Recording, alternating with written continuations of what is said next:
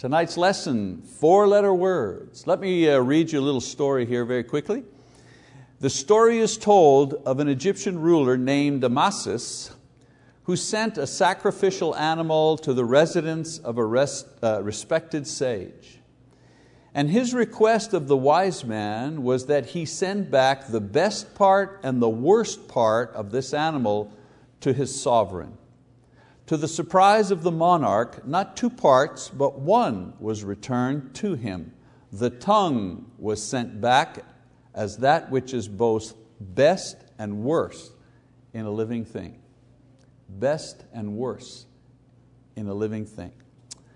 Another story that I'm uh, reminded of uh, that is uh, germane to the topic of uh, my lesson tonight uh, many years ago in Montreal, in the subway, you know, in the subway stations there, um, the subway agency had an ad campaign.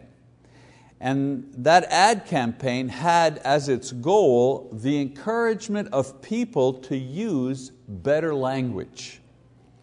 And the slogan was, all these ads, these billboards inside the subway, the slogan was, to speak well is to respect yourself.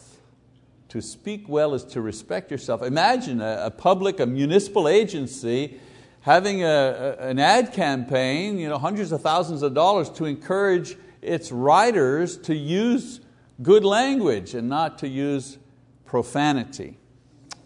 You see, even in a non-religious context, people have always understood the power of the tongue and that its improper use was always destructive.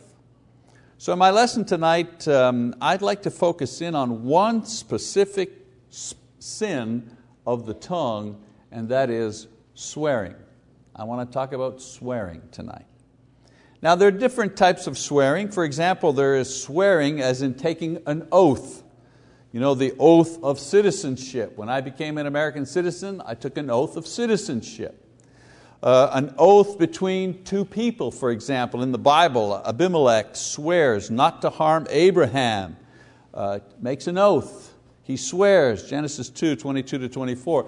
Jesus, of course, said to use these things lightly. Let your yes be yes and your no be no, Matthew chapter 5, verse 37. So there's that kind of swearing. And then there is swearing as in the use of profanity. This is the swearing that I'm referring to, using words of a sacred nature irreverently, using God's name or the, the name of religious things or sacred ideas and so on and so forth, or using coarse language or vulgar ideas. You ever wonder why, why, do people, why do people do this? You know, swearing in public and swearing in the media, you know, movies and things like that, is common now, right? We, we, we see a great movie, it sounds like an interesting idea, and then you look at the rating. G, PG, PG-13, R, what's the other one? N17, and then they describe it, profanity, constant graphic profanity. I mean, that's like saying to me, okay, you're not going to see this movie. Warns you off, doesn't it? But do you know that as recently as 1939, not that long ago, you were not allowed to swear in a movie. You were not allowed to say the word damn even in a movie. The very first movie that used a word, uh, a swear word was, everybody? Gone with the Wind. Yes, Gone with the Wind. We thought, well, no big deal. You know, what's the deal? Everybody says that. You know, people say that all the time, you know, let's make the movie real. What could be the harm? what could be the harm if we open that door just a crack? What could be the harm? And look what we have today the music, oh my, TV.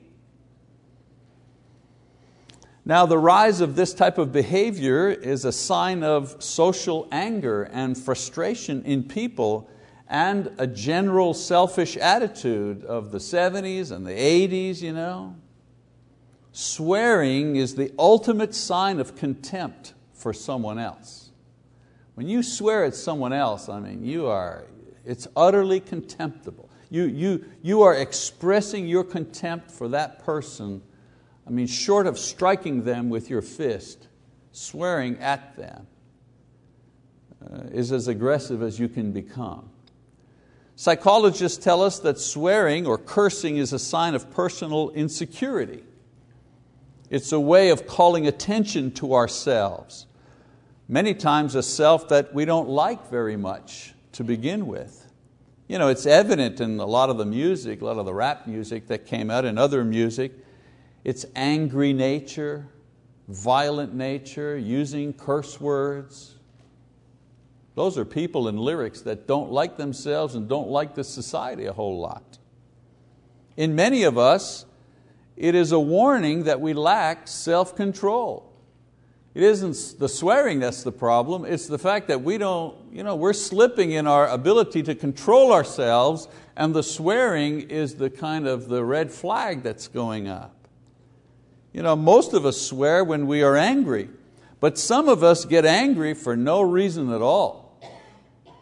Our problem isn't swearing, our problem is controlling our temper. Now, although there's a lot of bad language in our society, it's, it's not a new problem. I'm not saying this is something that just has happened all of a sudden. I mean, it's, it's not new. Both the Old Testament and, of course, Jesus talked about it, as did His apostles. You know, in the Old Testament, in Deuteronomy chapter 5, verse 11, brief passage, it says, You shall not take the name of the Lord your God in vain, for the Lord will not leave him unpunished who takes His name in vain. The need to protect the integrity of God's name. His name represents His essence, and to defile it is sinful. Now, if you go to Matthew uh, chapter 12, verses 34 and 37, you read a little bit about what Jesus says concerning these things. He says, You brood of vipers, how can you, being evil, speak what is good? For the mouth speaks out of that which fills the heart. The good man brings out of his good treasure what is good, and the evil man brings out of his evil treasure what is evil. But I tell you that every careless word that people speak, they shall give an accounting for it in the day of judgment. For by your words you will be justified, and by your words you will be condemned. So what's Jesus saying? He's saying that what comes out of your mouth is an indication of what's inside of you. Liars speak lies. Impure people speak impurities. Haters of God swear, and good men and women speak truth in clean and encouraging words. You know, I said the other day in another lesson, you, know, you want to judge a religion? You know, judge it by its fruit. That's what Jesus said. You know, judge the tree by its fruit. You want to judge a person? Well, judge by what comes out of their, out of their mouths. You know, I hear people sometimes, you know, they swear, they're vulgar, they're mean, they're always angry and this and that. And then another person, their spouse or their friend, are going to say, Yeah, I know on the outside, all of that is on the outside. But down deep inside, he's really a good person. No, he's not. No, he's not. If he's angry and violent and vicious and coarse, if that's what's coming out of his mouth, that's what's inside of him. You know, Jesus said, everything you've said, everything you've said will be known and judged by God. Why do you think we confess Christ openly before baptism? Think about what we do in baptism and what this passage says right here. Why do you think we confess Christ before baptism? God will judge you based on that confession of faith. Do you ever think about that? Only this will be revealed about you. Only that, that you confessed Christ, that's going to be revealed about you because the rest has been forgiven, because the rest has been covered over. Let's go to another passage, Ephesians chapter, uh, chapter 4, if you have your Bibles. Ephesians chapter 4, verse uh, 29. Paul writes, again, very clear terms. Nothing here that you need to, you know, a doctorate in Greek you know, to figure out. He says, Let no unwholesome word proceed from your mouth, but only such a word as is good for edification according to the need of the moment, so that it will give grace to those who hear. So, what is Paul saying? Pretty clear, right? Don't allow useless words to come out of your mouth swearing, cursing, gossip, lies, slander, mockery. These things have no value. That's the point. They don't have any value. They produce nothing positive and so should not be uttered. On the contrary, the words you utter should have value. You know they have value because at the moment you say them, they build up the people that you are with. The things that come out of your mouth build up the people that are around you. And in verse 30 he says, do not grieve the Holy Spirit of God by whom you were sealed for the day of redemption. Do you notice that these two verses are together? One having something to do with the other? Verse 30 indicates that worthless speech grieves or makes sorrowful the Spirit of God that lives within each Christian. Useless speech, which is what swearing is, essentially has a destructive effect on everybody. On yourself first, because you destroy your own self respect it has a negative effect on others because you hold them in contempt. Even if you're not swearing at them, if you're cursing and swearing and gossiping, you must not think a whole lot of the person that's with you to allow that person to witness what is actually coming out of your mouth. And of course, Paul says, even the Holy Spirit within you the holiness of God that dwells in you is grieved. Rather, we should show who we really are with our speech, building others up, revealing and not hiding the Spirit of God within you by the things that come out of our mouths. Let's read another passage uh, in James this time, chapter 3, verse 2 to 6. James says, for we all stumble in many ways. If anyone does not stumble in what he says, he is a perfect man, able to bridle the whole body as well. Now, if we put bits into the horse's mouth so that they will obey us, we direct their entire body as well. Look at the ships also, though they are so great and are driven by strong winds, are still directed by a very small rudder wherever the inclination of the pilot desires. So also the tongue is a small part of the body, and yet it boasts of great things.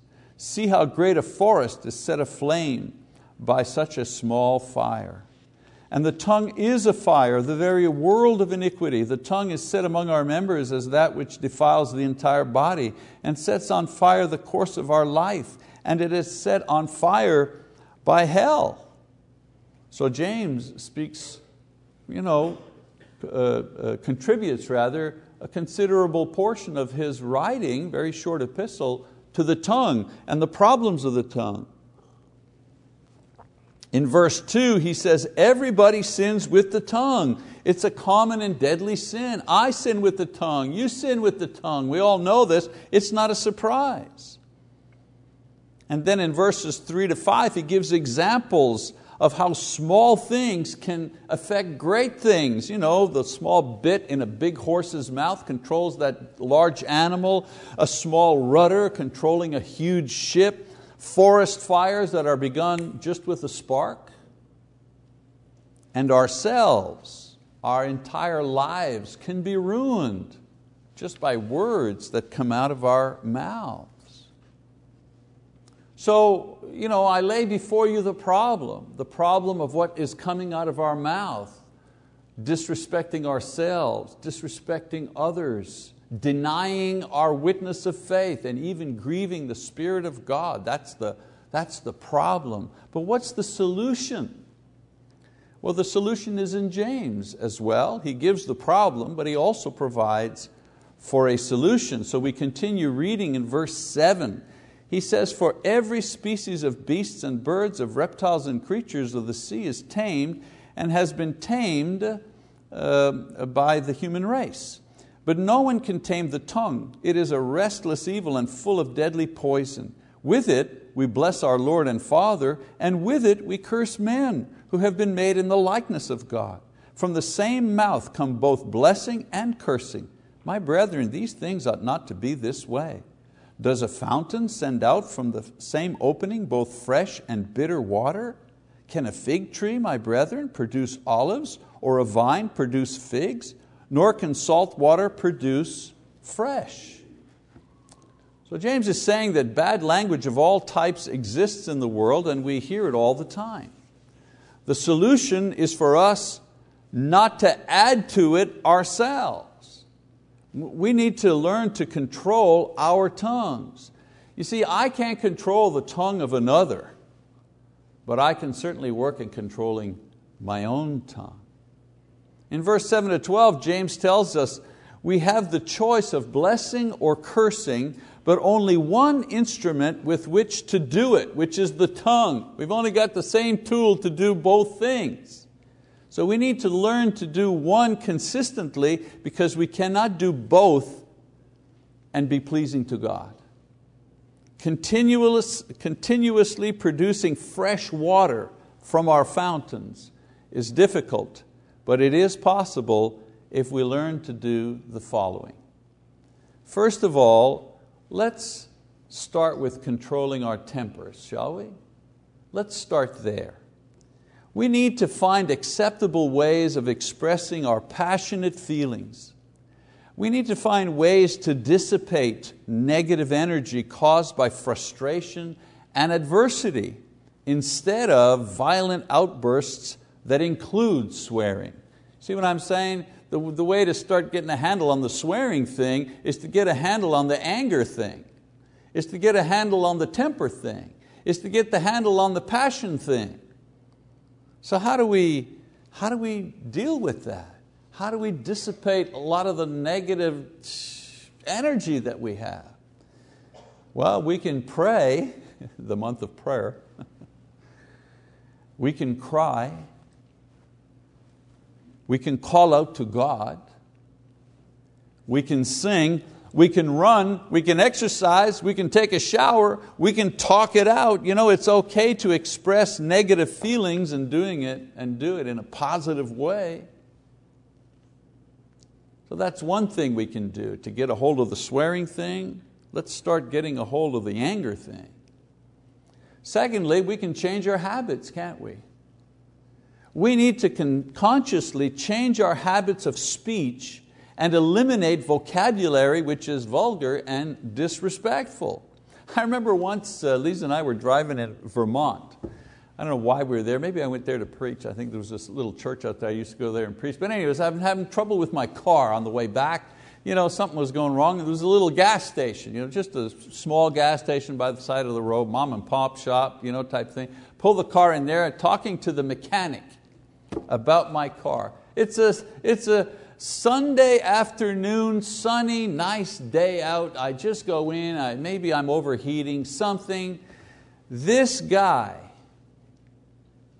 used the F word as a verb, as an adjective, as an adverb, as a noun, as a prepositional phrase. He wasn't angry. He wasn't mad. He thought he was giving me good service.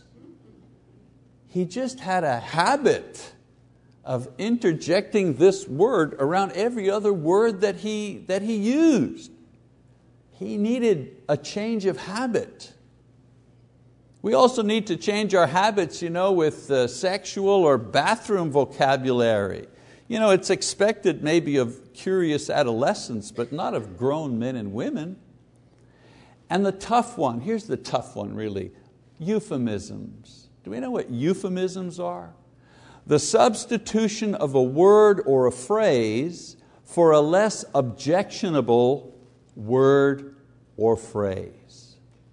For example, what is a euphemism? I'll give you a couple of examples. Gee. That's a euphemism. Gee. A euphemistic contraction of the name of Jesus. Now somebody says, oh, I say gee, but I'm not really meaning that. I don't care what you mean.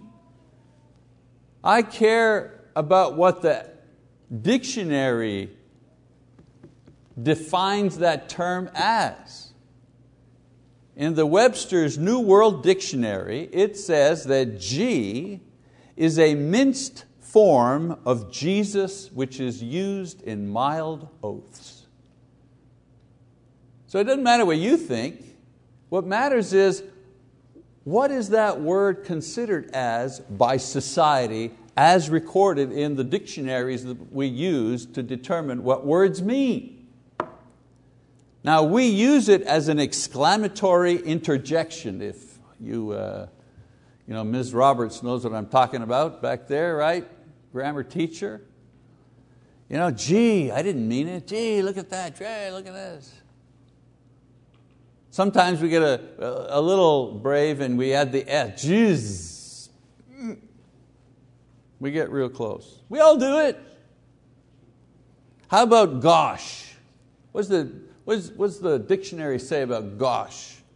A minced form of God used as a mild oath. Webster's unabridged dictionary. There's so many others. Heavens, golly, for heaven's sakes, gracious, my Lord. All of these things, mild oaths, using euphemisms for God's name or holy things or holy concepts.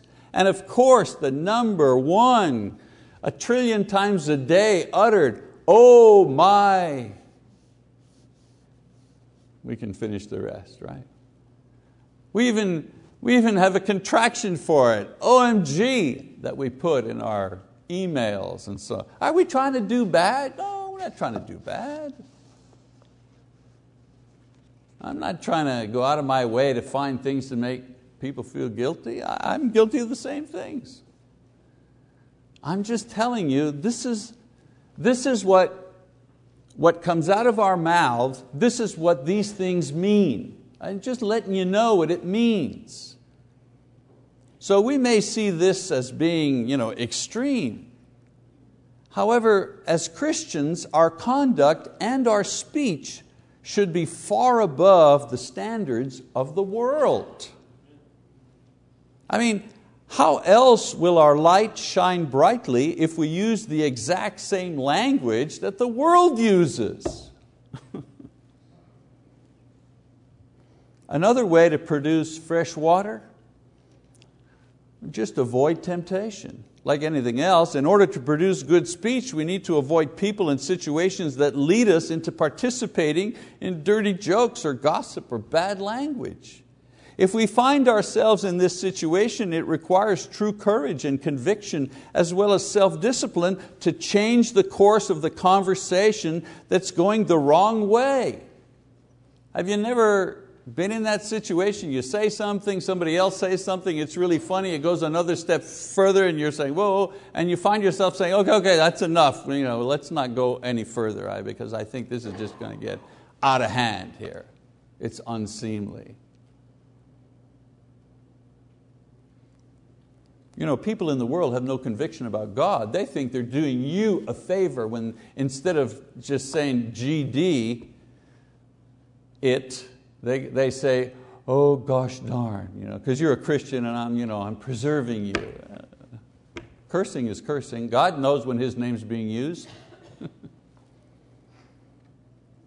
course, another way also is you know, to, to get a handle on this stuff, learn to apologize. Many may hear this and say, well, nobody's going to tell me how to talk, or he's going too far, so on and so forth, but we can't produce pure, clean, fresh water unless we understand and acknowledge that maybe we're wrong. And maybe some of us in here have been using this kind of language for years. just not thinking that it was wrong.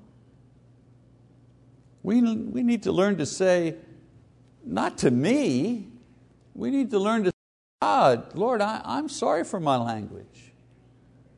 I didn't want to offend you, I didn't want to take your name in vain, but maybe it seems that I've been a, a little too influenced by the world. Maybe I need to, you know, somebody asked me, or uh, Lisa and I were talking, what are you preaching Sunday? And I told her what I'm preaching Sunday, and we have uh, this kind of short, you know, short form to understand each other.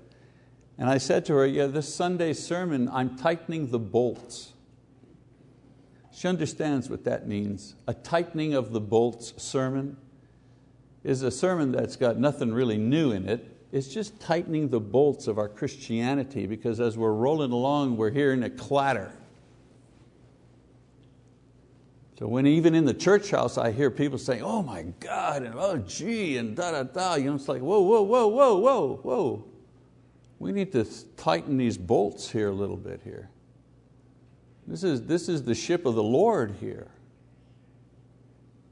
So learning to apologize to God and others is the first step in gaining self-control. I have had to apologize to my children and say to them, what daddy just said is wrong. It's wrong. And I'm sorry that you had to hear daddy say that. And the reason I said it is because I lost my temper, and that was wrong too.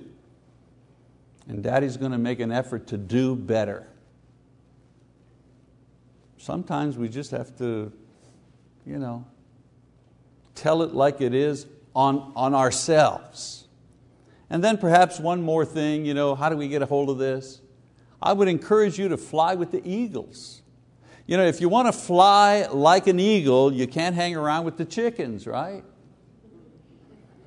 We need to develop friendships and habits that create a building atmosphere. Don't hang around with people who spend all their time complaining, swearing, gossiping, griping, and whining, because you know what's going to happen. Find those people who have pure water coming from their fountains and learn from them and drink from them. So let me just kind of summarize a little bit here, and the lesson will be yours. Number one, swearing is the use of coarse language and also the use of sacred names or sacred concepts and euphemisms and using those things in our everyday communications. In other words, we bring down the value and the holiness of God by trading on His name and trading on His ideas in a common way. Number two, people swear for various reasons, but usually because of frustration or lack of self-control, low self-esteem, ignorance, immaturity, a lot of reasons why people do that. And the Bible, number three, teaches us that A, what comes out of our mouths is an indication of what is in our hearts. And B, that one way to purify our hearts is to guard carefully what comes out of our mouths because we will be judged for this. I love Psalm 141, verse 3. If you want to memorize a verse, this is a good one to memorize. The psalmist said, Set a guard, O Lord, over my mouth. Keep watch over the door of my lips. I read it again. Set a guard, O Lord, over my mouth. Keep watch over the door of my lips. Psalm 141, 3. You know, the best way to avoid swearing and evil communication is to experience the joy that comes from saying what is right and what is good and having it said to us. That's what is spiritual. So the invitation is twofold tonight. Number one, of course, come and confess Christ and be baptized if you're ready to obey the gospel. That invitation is always open. And number two, I invite you and I encourage you to decide that you're going to try to do better. That's the invitation.